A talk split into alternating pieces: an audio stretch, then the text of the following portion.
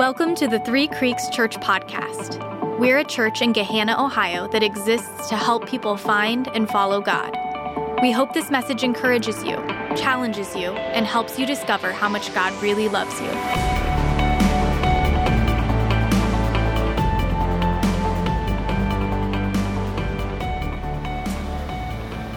Well, good morning, Three Creeks. My name is Joel, and I get to be the pastor here. And welcome if you are here for the first time or the 250th time. We're glad that you're here. Thanks for being here. I'm really excited that Lisa teed me up and she said we're doing this new series called Heroes You Haven't Heard of.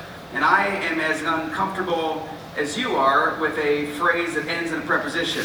It just it doesn't sit well with me, heroes you haven't heard of, but you know what? It it communicates the point that we're talking about people that are a little bit more obscure that you may never have heard of before. We're not talking about Noah, we're not talking about Moses, we're not talking about David and the other, you know, top 10 characters in all of the children's Bibles that might be in your home. Those guys, we're going to talk about them another time. And in this series, we're talking about some folks that I think maybe most of us haven't spent a whole lot of time learning about. Maybe you know their name, but I'm excited to tell you about them. Uh, another fun fact about this series is that this series was originally designed in the summer of 2017. So over five years ago, and our spiritual direction team got together and said, we need to do a series on some people that are a little bit more obscure. And everybody around the table said, yes, that sounds like a fun series. Our church would be blessed by that. And so we put it on the calendar, and we don't even do this that much, but every once in a while, like we plan, you know, six or nine months in advance,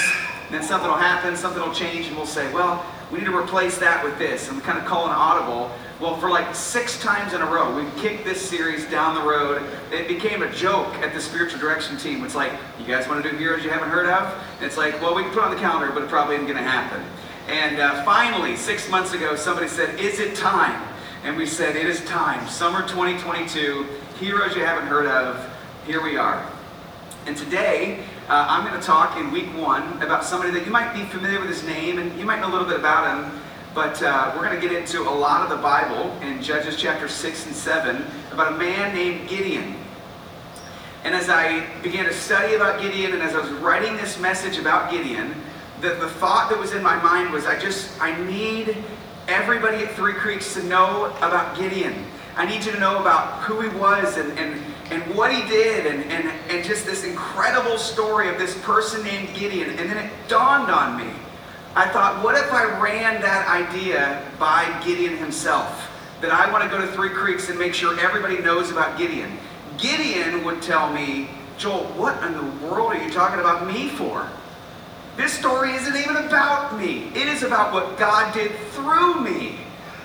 There's a, there's a big difference in having a message about Gideon and a message about what God did through Gideon. And I feel like Gideon would be the most against a message about him.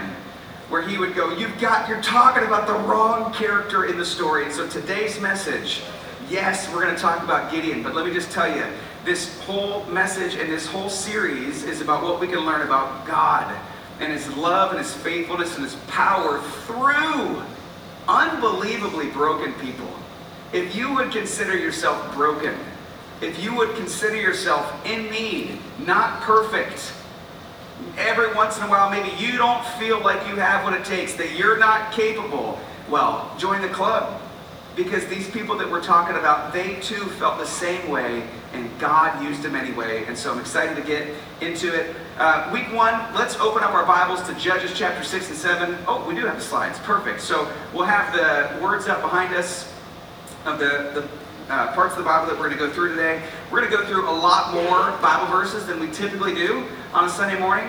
And uh, it's just because I want you to see the whole story from the Bible.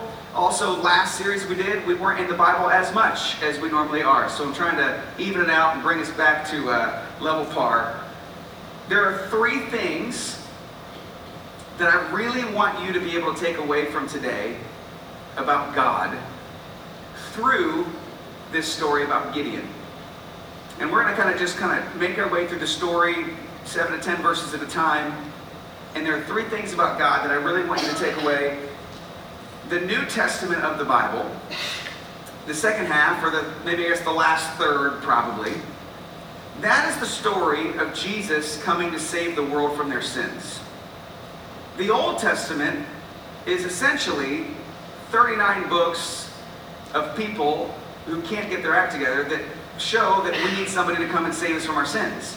It's 39 chapters. It's, it's most of your Bible of the people of Israel who cannot stay the course, who, whose hearts continue to rebel against God. And so you see, the New Testament, well, Jesus has to come save everybody. The Old Testament is a story of people that need saved. And maybe that is on its, its most apparent display in the book of Judges. In the book of Judges, there's this cycle that happens over and over and over and over. There's four parts to this cycle. The first thing is that Israel rebels. They turn their backs on God. Then they suffer retribution, usually in the form of oppression from another country. And then they repent. Then they turn to God and they ask for help. God, will you save us? And then God rescues them again and gives them peace in their land for a period of time until the cycle starts all over again and they rebel again. And that is where we pick up in Judges chapter 6 you can see verse 1 is step one of the cycle. The Israelites did evil in the Lord's sight. So here's the retribution.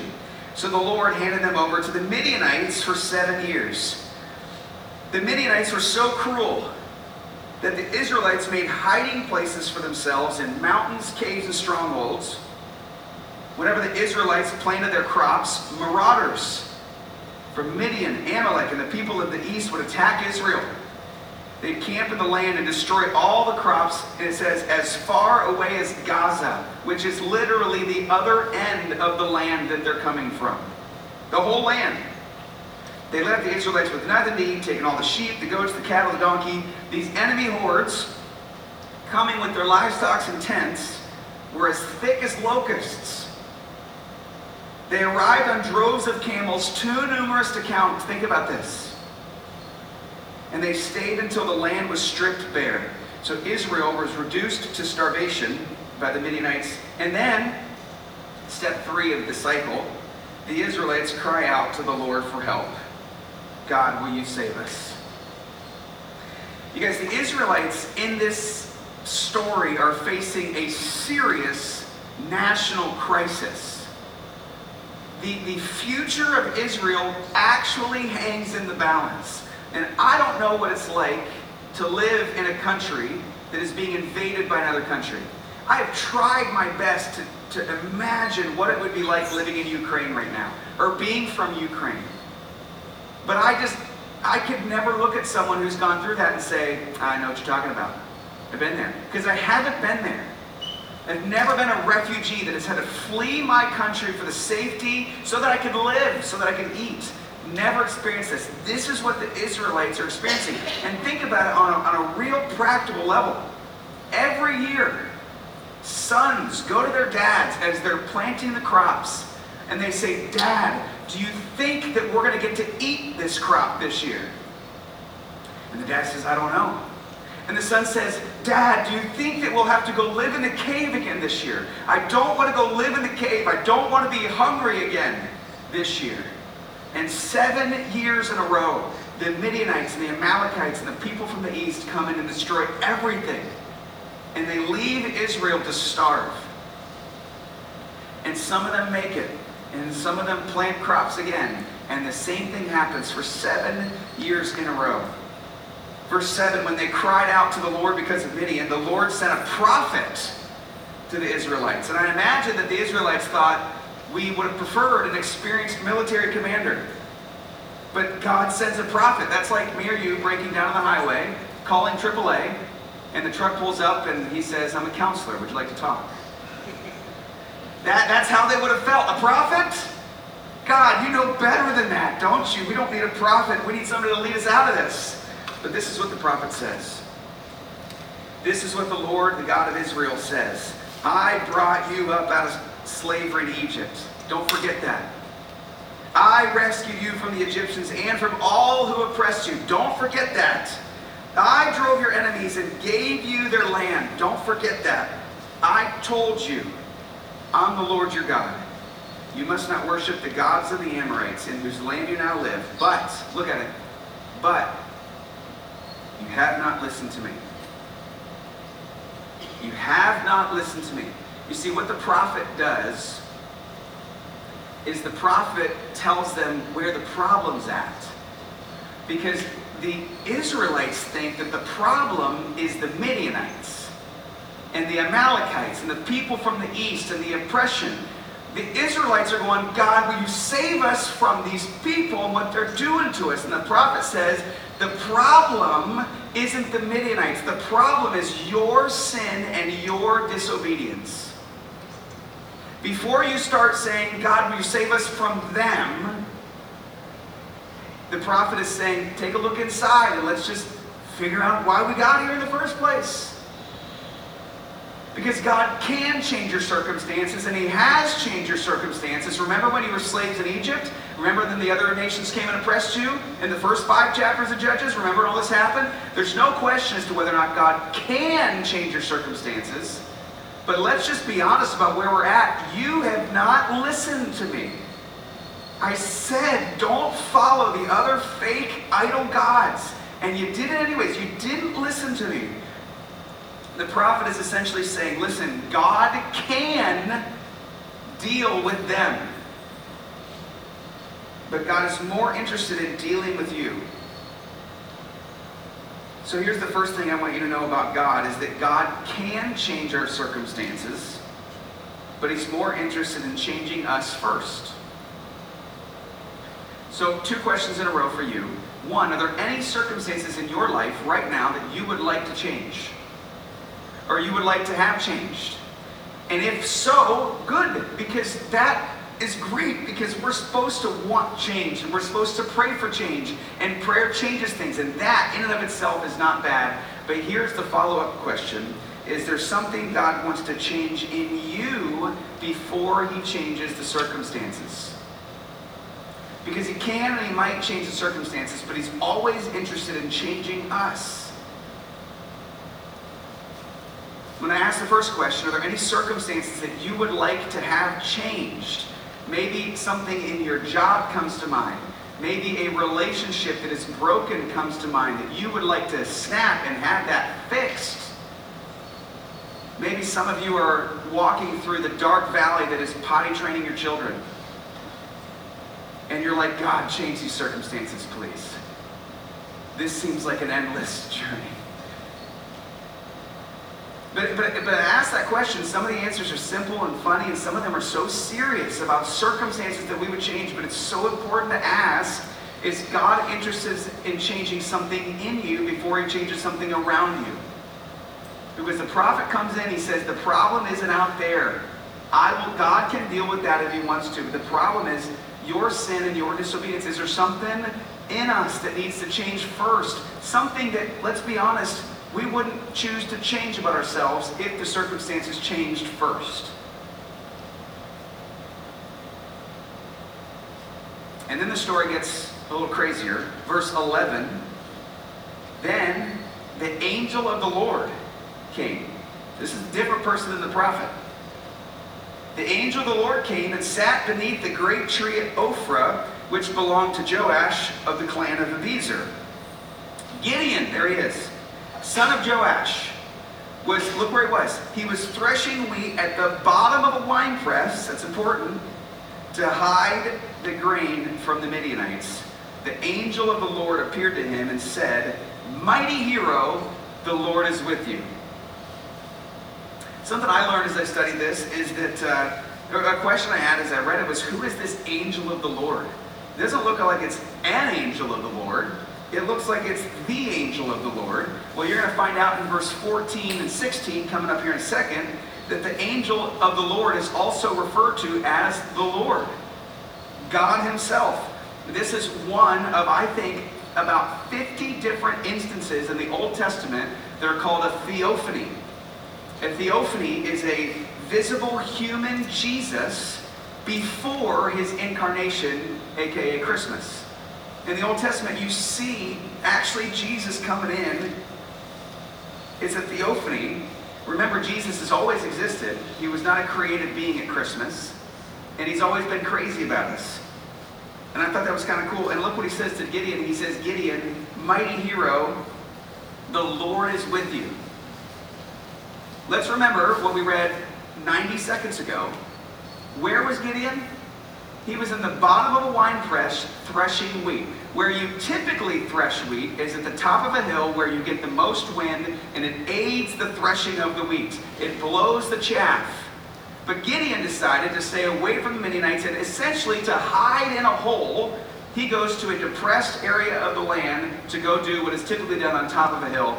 And then this angel of the Lord says, uh, Mighty hero, the Lord is with you. And I imagine Gideon looked around. You talking to me? You can't possibly be talking to me because at this moment, Gideon is a timid, timid man who is hiding, and somebody just came in and called him a mighty hero, and I'm assuming Gideon would be confused. Look what he says next. Gideon replies, Sir, if the Lord is with us, why has all this happened to us? Where are all the miracles our ancestors told about? Didn't they say, The Lord brought us out of Egypt? But now, it appears as though the Lord has abandoned us and handed us over to the Midianites, and so now I'm down in a hole threshing the wheat. And then the Lord turned to him and said, Go with the strength you have and rescue Israel from the Midianites. I am sending you. But Lord, Gideon replied, How can I rescue Israel? My clan is the weakest in the whole tribe of Manasseh, and I am the least in my entire family.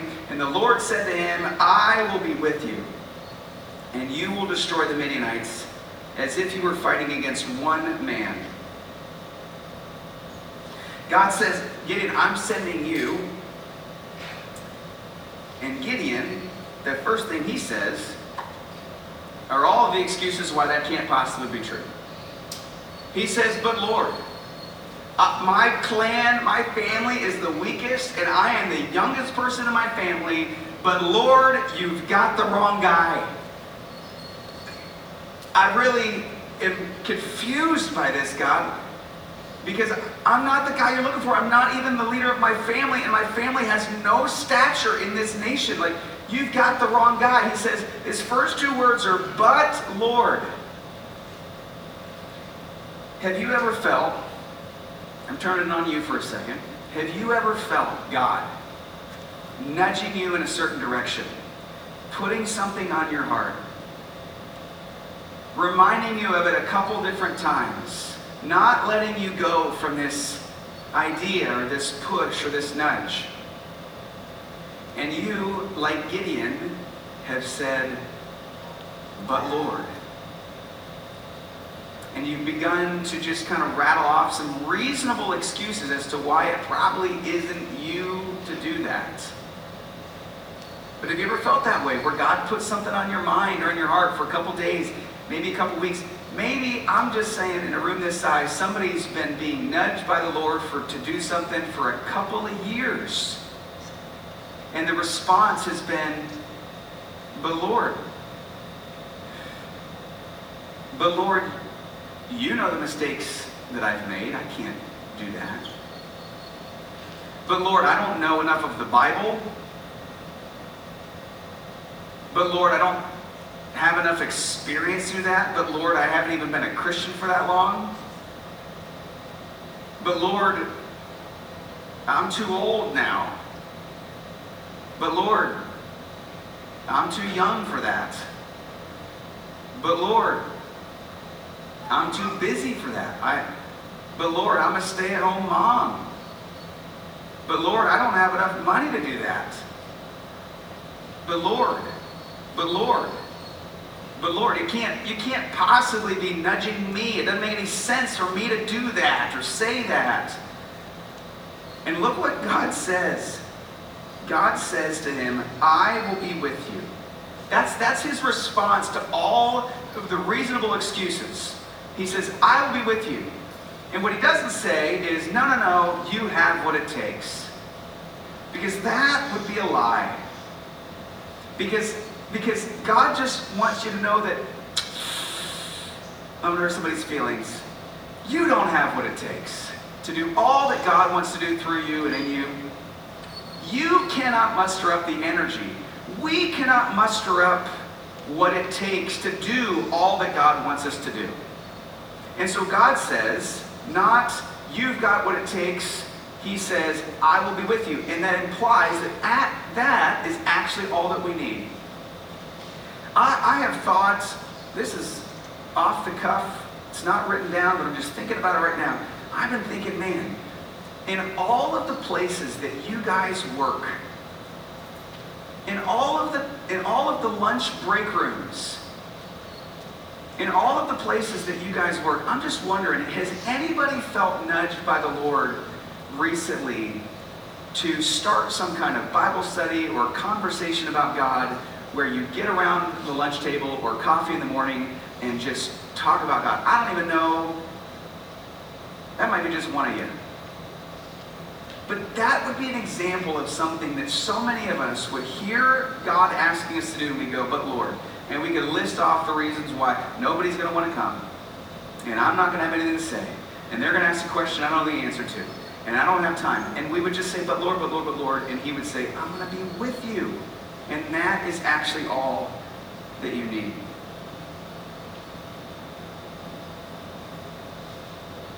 the Lord said, Mighty hero, the Lord is with you. And so God is, God is essentially saying to Gideon, I don't really care how you see yourself. This is how I see you, and I'm choosing to send you. And you can come up with all the excuses that you want, but I'm still sending you because this is how I see you. And the second thing that we can learn about God is that only God gets to say who you are. Only God gets to define who we are. Simple question, but maybe one of the most important questions in all of life. I've asked it before here, and I should ask it again. What do you think God thinks when he thinks about you? What do you think God thinks when he thinks about you? Because what you believe God thinks about you would creep its way to some extent into every area of your life. And this is what we need to be on the same page about is that our activity flows from our identity, not the other way around. And so what we do flows from who we believe that we are, not the other way around. We are not doing what we think we are. We do what we that flows from who we believe that we are. I heard a story uh, just this week, actually, about a, uh, a guy who was this mega magazine publisher, entrepreneurial giant. Millions of dollars, forged new trails. He was incredible. If you were in the magazine industry, you know this guy's name. And in high school, he was getting all D's and F's his freshman, sophomore, and junior year of high school. He was being raised by a single mom who was doing the best that she could, who was trying to encourage him to go to class, but he would skip, he'd never pay attention, and he's failing all of his classes. But because he loved his mom, he said, Mom, for you, I will take the SAT. And she said, Great, will you study? He said, No, I will not study, but I will take the SAT to honor you. And uh, so he goes as a junior in May and takes the SAT, and he finds out in June that he scores a 1480. I don't know, I think it's out of 1600. Am I right? Does anybody know the answer to this? That seems high. Nathan, yes? That's high. 1480. He's like super genius level guy. Getting all of D's and F's, takes the SAT, and so you might think, oh, the moral of the story here is that he was smart the whole time and he just needed a standardized test to show him. Well, that's actually not what happened. Turns out, he gets these results and it dawns on him, man, I do have something to bring to the table. I am smart.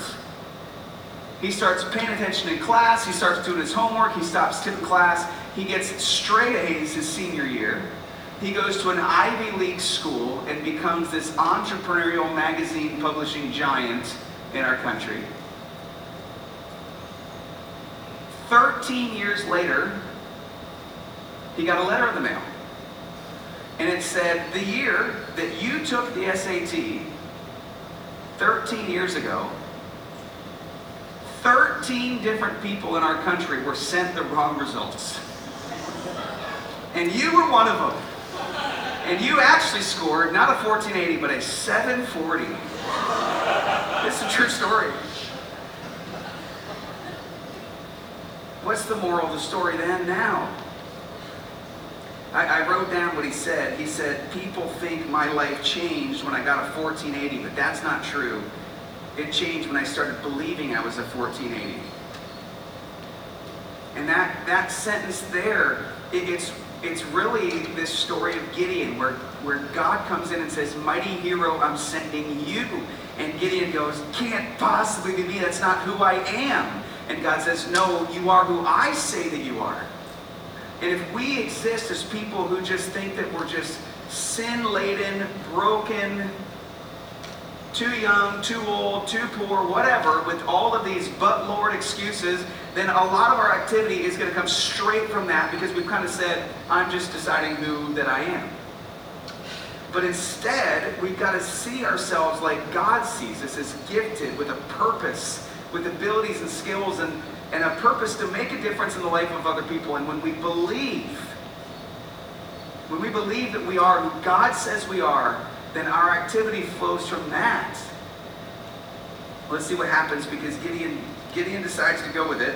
At the end of chapter 6, I'm not going to read the whole thing, but what happens is God proves for sure to Gideon that he is all over this thing. That this is not some fleeting thought that Gideon had. Gideon had, didn't have some dream or vision and it kind of came and went. God proves over and over and over, Gideon, I am in this thing. And so go to Gideon, uh, excuse me, go to Judges chapter 7.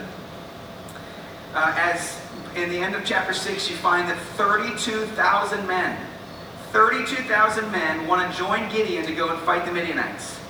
And then we pick it up in verse 1 of chapter 7. So Jerubbaal, that is Gideon, he got a new name in the second half of chapter 6.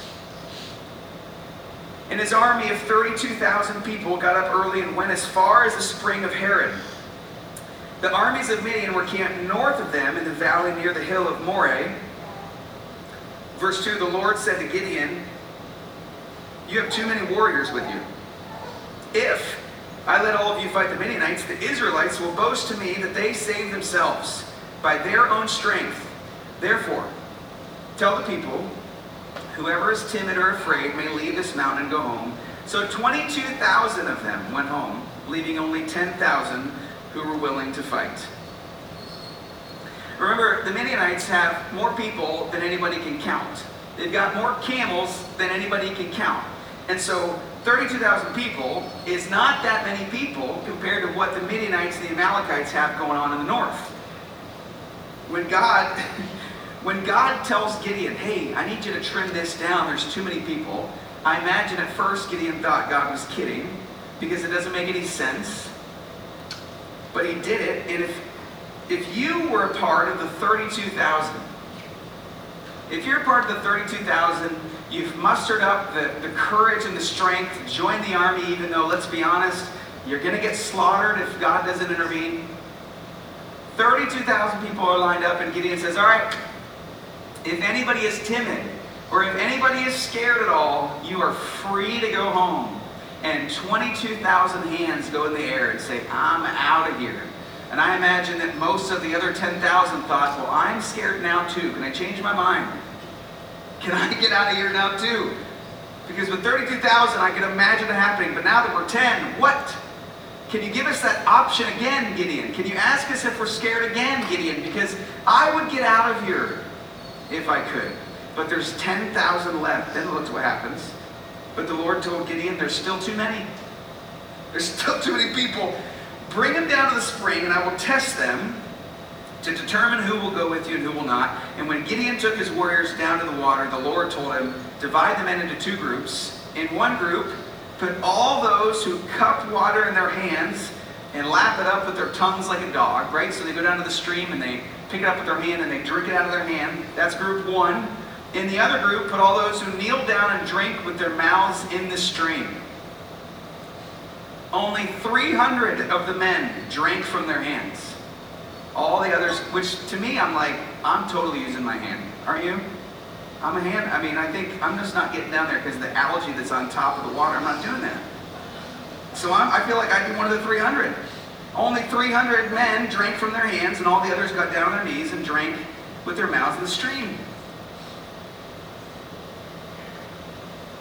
I, I, again, there's this splitting where Gideon says, All right, if you got down on your knees and if you drank from the stream, just straight from it, you, I'm actually making you go home.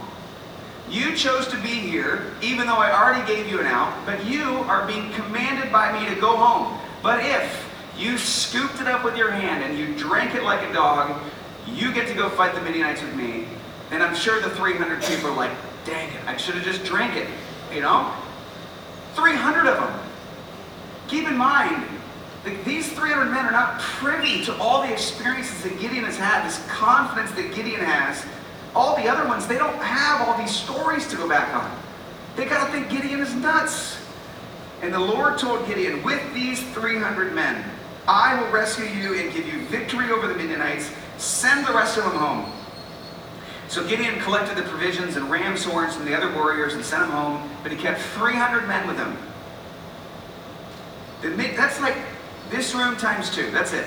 Going up against the Midianites. The Midianite camp was in the valley just below Gideon. That night the Lord said, Get up, go down into the Midianite camp, for I have given you victory over them.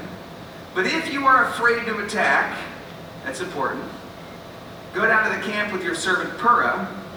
Listen to what the Midianites are saying, and you will be greatly encouraged. Then you will be eager to attack. So if you are afraid, do this, and it will change your heart, and you will now be eager to do it. So Gideon, he is afraid. So he takes Purah and went, goes down to the edge of the enemy camp. The armies of Midian, Amalek, and the people of the east had settled in the valley like a swarm of locusts. Their camels were like grains of sand on the seashore, too many to count, and Gideon crept up just as a man was telling his companion about a dream. The man said, I had this dream, and in my dream a loaf of barley bread came tumbling down into the Midianite camp. It hit a tent, turned it over, and knocked it flat. And his companion answered, This is Gideon listening in. Your dream can only mean one thing God has given Gideon, son of Joash, the Israelite, victory over Midian and its allies. When Gideon heard this dream and its interpretation, he bowed in worship before the Lord. And then he returned to the Israelite camp and shouted, Get up! For the Lord had given you victory over the Midianite hordes he divided the 300 men into three groups and gave each man a ram's horn, a clay jar with a torch in it. Once again, keep in mind, these 300 people are sleeping. It's the night before they're probably going to die in their minds. They are not privy to this conversation that Gideon got to listen in on. And Gideon comes home in the middle of the night, get up, here's your ram's horn. Here is your clay pot, and here is your torch. Are you ready to go? And these are guys, these guys are already resigned to death, so like whatever, Gideon. And he said to them, Keep your eyes on me. When I come to the edge of the camp, do just as I do. As soon as I and those with me blow the ram's horns, blow your horns too. All around the entire camp and shout for the Lord and for Gideon. It was just after midnight, after the changing of the guard, when Gideon and the 100 men with him reached the edge of the Midianite camp, and suddenly they blew their horns and broke their jars. That must have scared some people, breaking jars. And they, held the blazing torches in their left hands and their horns in their right hands, and they shouted, A sword for the Lord and for Gideon. And each man stood at his position around the camp and watched as all the Midianites rushed around in a panic, shouting as they ran to escape. When the 300 Israelites blew their ram's horns, the Lord caused the warriors in the camp to fight against each other with their swords. And you can go read the rest, but essentially the Midianites and the Amalekites and the people from the east are routed. And they flee. And they, in confusion, turn on one another and God gives Israel peace in the land for 40 years for the remainder of Gideon's life. And I read that story and I go, okay, why 32,000 to 10,000? And why from 10,000 to 300? Why would God do that? And the answer was in verse 2 a little bit earlier. I don't want to read it again. The reason why God had to whittle down the army, the Lord said to Gideon, You've got too many warriors with you. If I let you fight the Midianites, the Israelites will boast to me that they saved themselves by their own strength. They're going to take the credit. They're going to think that they did it on their own. They're going to think that they were capable and strong and they had what it takes. They're going to be tempted to throw parades for themselves if they're able to conquer the Midianites with that many people. And the third thing that we've got to understand about God from this story is that only, only God can really save you.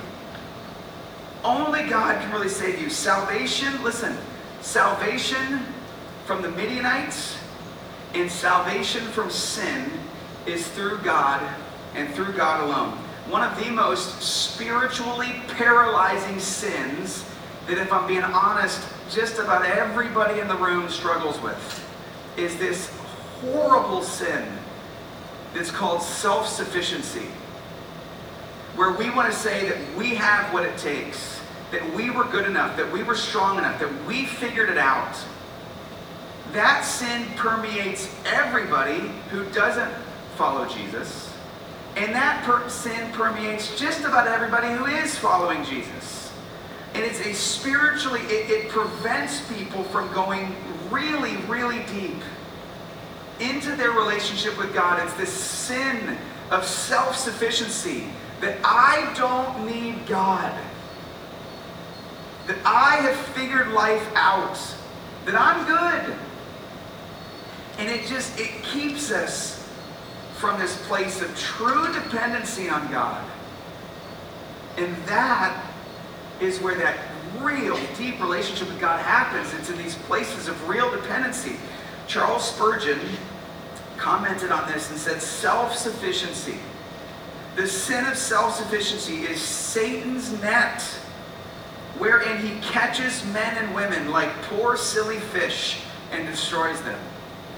Be not self sufficient. Think yourselves nothing, for you are nothing and live by God's help instead.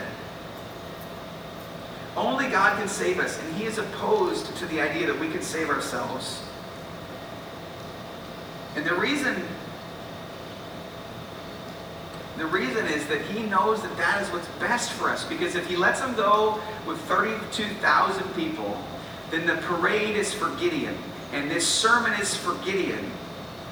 But he knows that if he whittles it down from 32 to 10,000, from 10,000 to 300, that we have no choice but to read this story and go, wow, not Gideon, but wow, God. And he knows that that's best because Gideon, if you read the end of chapter 7 and you read chapter 8, Gideon let some people down because he's human and he doesn't have what it takes without God's help. Only God can save us. And Paul, if you fast forward all the way to the New Testament, which is the story of Jesus saving the world from their sins, it's almost like Paul read Judges chapter 7, verse 2, and reworded it and told it to all the Christians in the church in Ephesus. It's remarkably similar. Remember in verse 2, it says, I'm not going to let you take all these people into that battle because if I do, you might be tempted to take, to take credit for yourselves. You might boast in your own strength. And then Paul, a couple thousand years later, repeats this. He echoes this to the Christians after Jesus was here. And he says in Ephesians 2 8 and 9, God saved you by his grace when you believed. And you can't take credit for this, it's a gift from God. Salvation is not a reward for the good things we've done, so no one can boast about it. Only God can save us. Our attendance cannot save us. Our giving cannot save us. Our service cannot save us. Being a good person cannot save us. Only God can save us. And the only way that you get to the point where God can save you is when, in a tremendous amount of humility, you repent, put your hands up, and say, I need help. I need someone to save me. God can't save people that think that they're saving themselves. Can't do it. You can't earn your salvation. You can't be good enough for long enough, consistently enough to achieve it. You can't win it. Nothing, nothing can save us but God. And so when you look at this story of Gideon, it isn't about Gideon, it's about God. And it, what's cool is that a couple thousand years later, Jesus turns up and essentially does the same thing. He essentially does the same thing against the odds, against the odd, the sin, the number of sins that were stacked up in our lives that Jesus said, boom, in a moment I take them away. And only I can do that. Only I can do that. The start of that much deeper walk with Jesus where, where the grace of God just washes over your life every day, where you feel this deep peace and this deep hope that is advertised.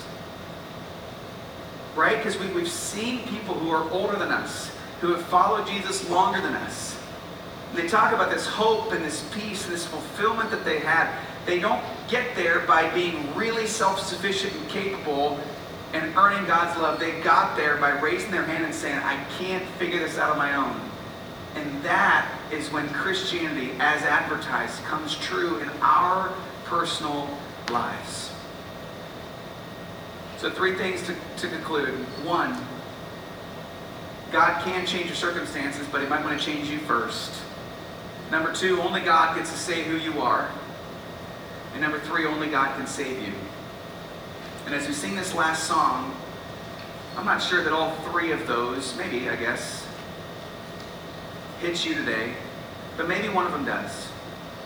Maybe one of them is just exactly what God wanted you to hear today. And I, I just, as we sing this song, I hope that you'll think about that and remember that only God gets to say who you are. Let me pray for us.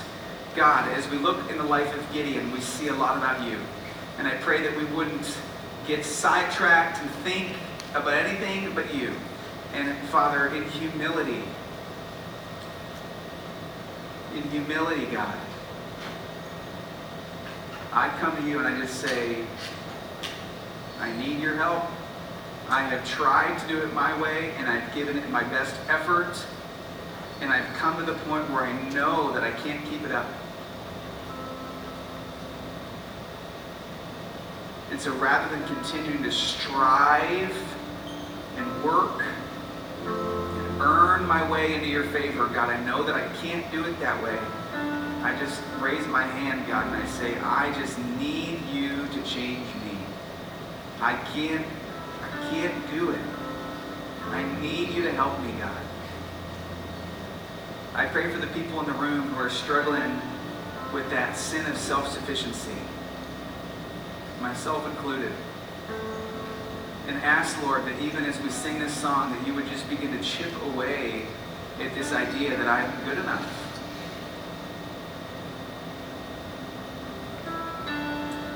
God, would you remind us that only you are good and only you are good enough. So I pray for our church today that we can sit in that. Why all the striving?